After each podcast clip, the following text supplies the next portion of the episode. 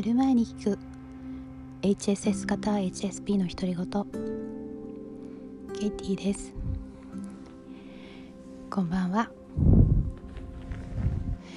今日はと論文の締め切りがあって結構細かい作業が論文って多いんですよね。最後のあの確認のところがあのまあ参考文献ってどんな本を参考にしたか書くところがあるんですけどリストがあるんですけどそのフォーマットがいちいち決まってて、えー、著者名があって、えー、出版年があってで本のタイトルがあって出版社名があってとかっていうのをずらっとあの文献を何十件もチェックする作業なんかがあって、えー、ちょっと張り詰めていたんですけど無事提出しました。で今日はすごく嬉しいことがあってあのー、まあ、私ちょっといまだにポンコツなんで、えー、インスタグラムのメッセージの見方がちょっとよく分かっていなくてですね。今日たまたまパソコンで開いたらあれメッセージが来てると思ってメッセージがお二人から頂いてたんですね。で、えー、もうすごく本当にあの嬉しくてあの生きててよかったって大げさじゃなく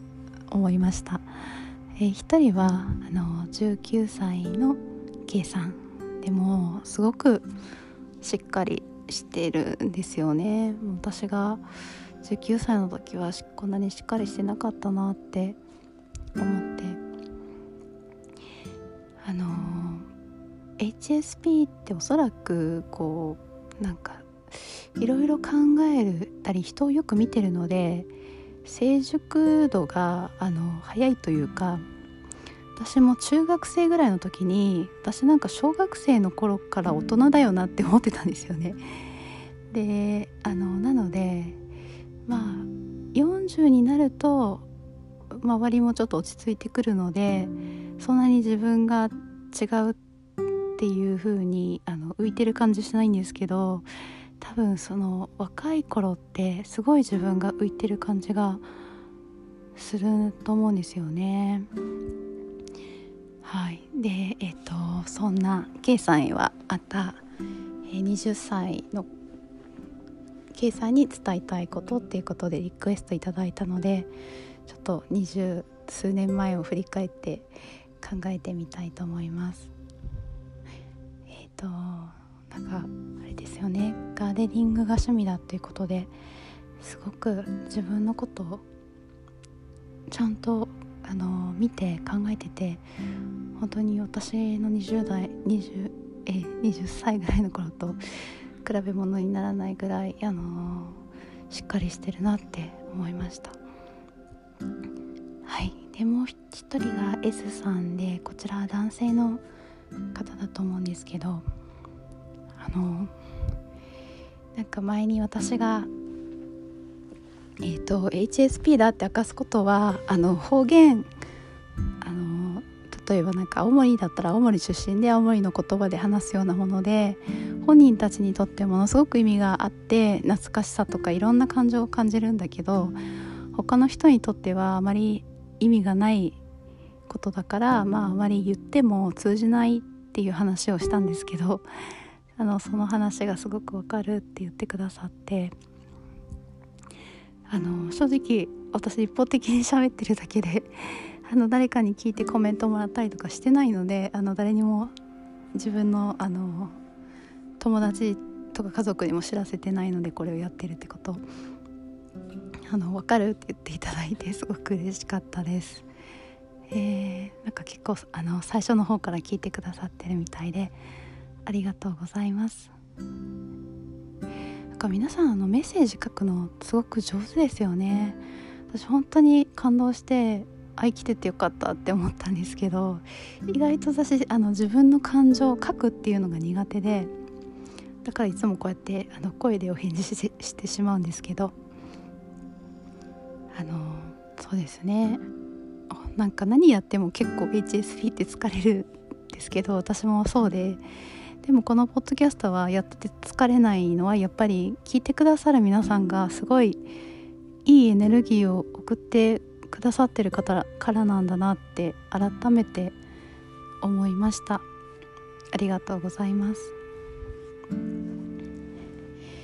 でですね今日はですね昨日の続きの話をしたくて昨日の話が伝わったかなってまたこうこれもまた HSP だと思うんですけどなんかちょっと心配になってえーと、昨日あの HSP は、まあ、吹っ切れるというか開き直るというかするした方が運が開けるんじゃないかっていう話をしたんですけど要はですねおどおどしない方がいいよっていう話なんですね。なんかおどおどしちゃうじゃないですか。いろいろ考えた挙句であの例えば私保護者会に行ったっていう話をしたと思うんですけど、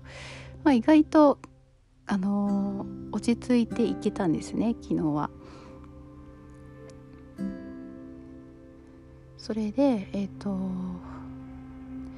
落ち着いていくと、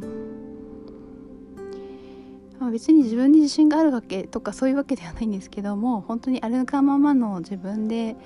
勝負じゃないですけど割り切るとあのなんかこういい気が巡ってきている気がして今日あのお二人にメッセージ頂いてたのなんかもそうなんですけど、えー、保護者会の時もですねあのまあ子供の席に座ったんですけど私は娘の席に座ってて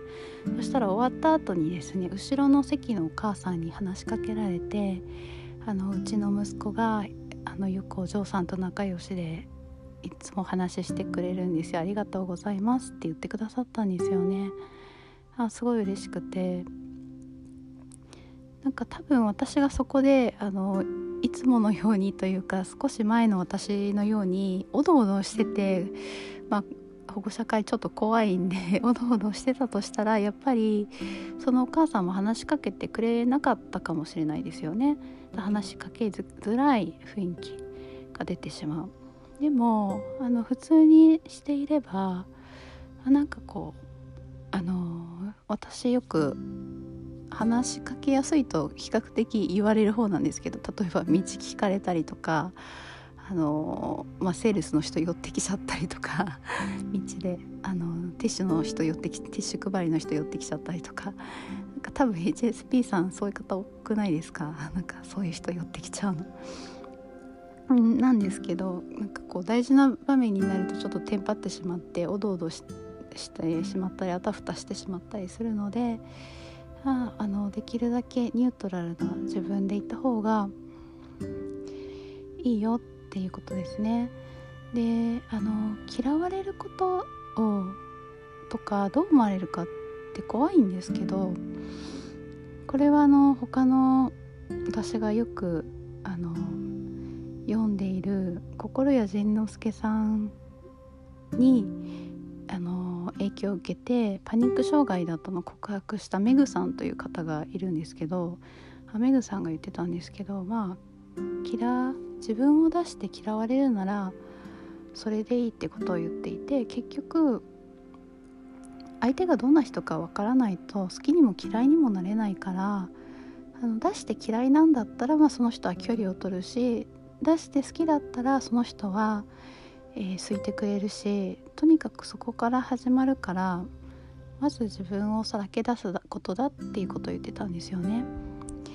多分 HSP の自信のなさって自分をさらけ出せないから自分が何者か分からなくて、え